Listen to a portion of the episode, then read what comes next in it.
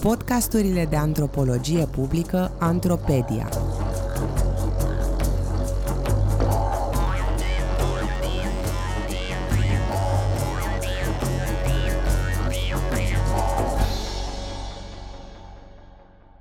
O scurtă introducere în studiile și etnografia multispecii.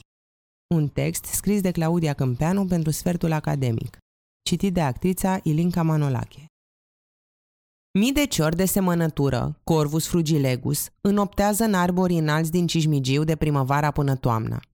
E neclar când au început să facă asta, dar probabil că prezența lor numeroasă se leagă de transformări ale spațiilor urbane. Desfințarea zonelor verzi, tăieri de arbori, extinderea înspre margini și de cantitățile imense de gunoi disponibil în gropile deschise ale orașului. Corvidele, din care ciorile de semănătură fac parte, sunt păsări inteligente, adaptabile, generaliste, mănâncă cam orice, cu structuri sociale complexe, iar soluția arborilor din Cismigiu și de altfel din tot Bucureștiul capătă sens în acest context. Oamenii se plâng de ele, de excremente, de zgomotul de seară sau pur și simplu de existența lor prea numeroasă. Prezența lor e clar încadrată discursiv ca o problemă, un semn al degradării parcului, al ineficienței sau indiferenței administrației sau pur și simplu ca un pericol, mizerie, boli, distrugerea ecosistemului. De-a lungul ultimilor ani au fost ținta unor mai mici sau mai mari violențe, unele organizate de administrația parcului, altele de cetățeni, puști cu aer comprimat, petarde, lasere și alte lumini sau sunete puternice care nu făceau decât să le agite și să le prelungească aranjatul zgomotos pentru culcare. Au fost propuneri de ucidere în masă, de relocare, chiar de tăierea arborilor înalți din parc. Intoleranța și ura virulentă împotriva ciorilor din parc, de altfel normalizată, mă tulbură profund.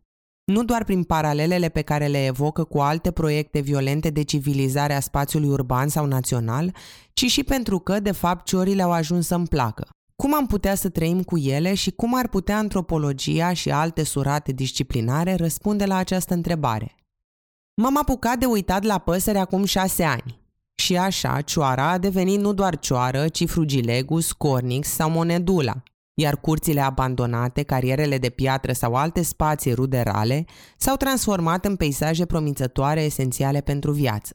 Am petrecut sute de ore alături de alții care, la fel ca mine, își cultivau atenția, astfel încât să ajungă să împartă aceeași lume, timp poate de câteva secunde, cu o altă ființă, o anumită pasăre. Am învățat să văd și să aud, să disting o prezență, să pășesc sau să stau nemișcată, să caut locuri, să ascult. Am învățat să încerc să-mi imaginez și să simt ce contează pentru o pasăre și să înțeleg cum lumile astea două erau unite, co-constituite prin gesturi și acțiuni și prin istorie adânci și complicate ce implică grijă, indiferență, violență.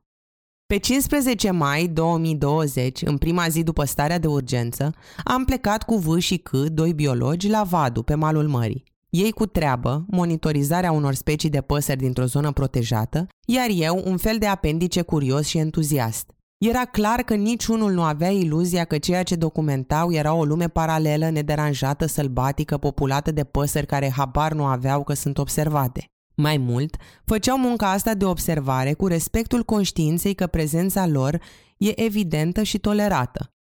V, cu care am petrecut vreo două ore într-o zonă umedă la câțiva kilometri de țărm, mi-a introdus cu blândețe un peisaj care, deși clar antropizat, abunda în posibilități concomitente de viață, de la tot felul de păsări mici din stuful crescut peste măsură, la prigorii săpând în dâlme de nisip și păsări de apă mânându-se reciproc din raza noastră vizuală. Cu grijă, vă încerca să tempereze violența inerentă prezenței noastre, doi oameni câte 15 minute în punct fix, rotindu-se cu binocluri, și să o transforme într-o practică a recunoașterii generozității cu care alte ființe, nu toate, își împart lumile cu noi. Nu mi-am dat seama de asta până nu m-am izbit de contrastul de la țărm și de zecile de oameni întinși cu corturi, mașini și voie bună pe toată plaja sărbătorind faptul că au supraviețuit celor două luni de pandemie și carantine aferente. A devenit brusc clar că ceea ce făceau cei doi biologi era să experimenteze cu moduri de a fi în lume cu aceste păsări, cu recunoașterea că, deși trăiesc în lumi diferite, împart un spațiu comun de existență. Cultivarea atenției înseamnă deci nu doar cultivarea percepției, în cuvintele Anei Tsing, a artei observației, sau cultivarea revelării unor lumi vii, dense, dinamice, guvernate de logici, motivații și estetici care ne sunt poate străine sau invizibile. Cultivarea atenției înseamnă, de fapt, o practică de a fi în lume, o imersie voită și asumată, o recunoaștere practică a multitudinii relațiilor pe care noi și alții, alte specii, ne co-construim lumile semiotic și material. Un fel de practică etico-etnografică, poate, mânată de asumarea unei relații afective cu alte forme de a trăi, de a fi viu pe această planetă. Într-un eseu din 2010, Ana Tsing, un antropolog, construiește o propunere pentru un astfel de proiect etico-etnografic în jurul a ceea ce ea numește dragoste multispecii. Pe scurt, e vorba de un nou fel de știință, mai democratică, mai inclusivă, la intersecția dintre diferite științe ale naturii și diferite științe ale culturii, care, citez, încurajează o nouă, pasionată imersie în viețile subiecților non-umani studiați. Am încheiat citatul. Bineînțeles, imersia aceasta nu e nimic nou, spune ea. Le-a fost permisă până acum celor din științele naturii, cu condiția însă să nu lase să li se vadă dragostea pentru acești subiecti. Dar noua știință are alte obiective. Citez de a deschide imaginația publică astfel încât să facă posibile alte moduri de a relaționa cu natura. Am încheiat citatul. Tsing e una dintre cele mai cunoscute figuri ale unei zone interdisciplinare în plină efervescență, alături de alții și altele, venind din antropologie, filozofie, istorie, studii feministe, ecologie, biologie, geografie, chiar și artă. Studiile multispecii, că despre ele e vorba, sunt un domeniu care s-a născut din presiunile generate de chestionarea centralității umanului în toate aceste discipline, normalizarea și extinderea unor întrebări și interese legate de etică și relații de putere și mai ales de materialitatea imediată, vizibilă, a unei lumi în plină distrugere. O altă motivație este o modestie și o recunoaștere a parțialității și situării cunoașterii de la Haraway citire, ceea ce necesită din partea tuturor o deschidere spre colaborări, luări în serios a diferențelor, fără gelozii sau răutăți interdisciplinare. Antropologia era oarecum pregătită pentru asta. Mai la început, printr-o atenție plină de fascinație asupra prezenței altor specii în poveștile pe care noi ni le spunem nouă despre noi înșine, Malinowski, Levi Strauss sau Redcliffe Brown vorbind despre totemuri, Harris despre vaci sau Girtz despre cocoși. Mai apoi, prin etnografii complexe ce explorează interacțiuni om-animal în relație cu diferite contexte biosociale și politice, cum e frumoasa etnografia lui Vitebski, Oamenii Ren. Și, în final, prin studii de etnobiologie, care iau în serios taxonomii și cosmologii indigene, ce postulează alte moduri de a trăi și a relaționa cu lumea non-umană. Etnografiile multispecii din ultimii ani sunt rezultatul imersiei antropologilor în viețile umane și non-umane, nu doar animale carismatice, ci și fungi și microbi, și arată cum aceste vieți, citez, modelează și sunt modelate de forțe politice, economice și culturale. Am încheiat citatul.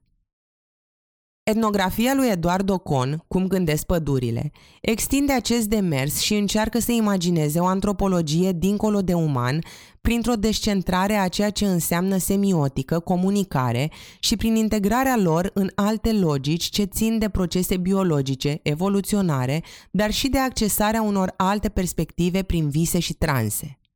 Oamenii, spune el, nu sunt singurii care au un sine și gândesc. Toți indivizii, umani și non-umani, oameni, copaci, câini, jaguari, o fac. Își reprezintă realitatea și sunt reprezentați. Iar viața e de fapt participarea în această țesătură complexă de semne și răspunsuri fizice, senzoriale, biochimice. O antropologie dincolo de uman are ca obiect înțelegerea acestei realități complexe și a diferitelor moduri de a trăi care o constituie. Proiectul etnografic al Anei Tsing despre ciupercile Matsutake se înscrie și el în aceste eforturi de a imagina o etnografie dincolo de uman, dar o face ridicând miza sa politică. În primul rând, proiectul a implicat o regândire și o experimentare a muncii etnografice, colaborativă și care ia în serios alte moduri de cunoaștere și de producere a cunoașterii, din partea altor antropologi și biologi, dar și a unor culegători de ciuperci, fermieri, silvicultori, artiști, comercianți, consumatori. Pe Tsing o interesează ce viață e posibilă în ruina și distrugerea cauzată de capitalismul global, dar nu dă un răspuns facil. Subiectul etnografiei e o specie de ciupercă, de fapt mai multe specii înrudite, apreciată de sute de ani în Japonia și considerată prețioasă și care are nevoie de un anumit habitat, păduri de pin deranjate, pentru a putea crește. Ciuperca e colectată în mai multe părți ale lumii de entuziaști, oameni de știință, dar și migranți și marginali economici și sociali și e integrată în lanțuri globale de distribuție ce sfârșesc în mare parte în Japonia. Prin viniete evocative, artă, literatură, referiri la ecologie sau alte științe biologice, aflăm cum precaritatea existenței unei specii de ciupercă și precaritatea vieții umane sunt parte din aceeași încălceală de relații globale de exploatare, comodificare, distrugere ecologică, dar și dragoste, apreciere, obsesie. Tsing nu condamnă și nu dă verdicte. Miza ei etico-politică e însăși luarea în serios a acestor relații, fără a transforma non-umanul într-o nouă, exotică alteritate bună de studiat. De fapt, Miza etico-politică a studiilor multispecii e ceea ce i-a atras pe mulți în spațiul acestui domeniu interdisciplinar. Astfel de analize au scos la suprafață poziții, riscuri, traiectorii inegale, relații injuste, suferință, moarte, istorii complicate de dominație, violență, exploatare, care toate invocă o astfel de miză. Dar au mai scos la suprafață situații dificile care ne cer să ierarhizăm inegalități sociale, suferința sau moartea unor ființe non-umane sau distrugerea ecologică. Problema e că dacă pentru lumile sociale umane în care trăim suntem obișnuite să avem modalități de a rezolva cel puțin teoretic astfel de mize, în cazul noilor lumi care ni se relevă, nu avem cum să ajungem la un răspuns clar, final, la întrebarea cum e bine sau rău să trăim, ce e bine sau rău să facem? Răspunsul studiilor multispecii este de a refuza opoziția dintre cele trei cereri adeseori incompatibile, justiție socială, o etică a drepturilor individuale umane și non-umane și o etică ecologică preocupată de sănătatea și integritatea ecosistemelor și de a propune o etică relațională. Inspirându-se din îndemnul Donei Haraway de a sta cu problema, o astfel de abordare încearcă să cunoască și să înțeleagă multiplele obligații etice și perspectivele pe care le implică, fără a aluneca într-un relativism fără consecințe.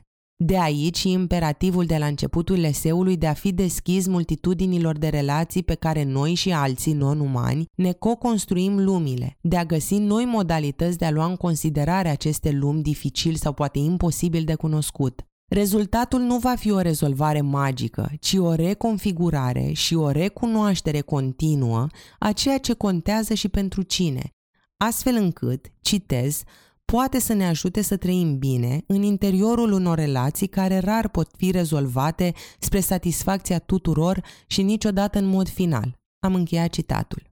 Cum ar arăta o astfel de abordare în cazul ciorilor din Cismigiu? Tom Van Duren, un filozof de teren care a lucrat mult cu și a scris despre ciori în toată lumea, povestește cum ciorile din Brisbane, dintr-o altă specie, Corvus oru, au întâlnit violențe similare sau chiar mai drastice otrăviri în masă, desfințarea arborilor, tot ca răspuns la deranjul sonor, la excremente sau chiar la atacurile prin care unii indivizi atenționau trecătorii care se apropiau prea mult de cuib.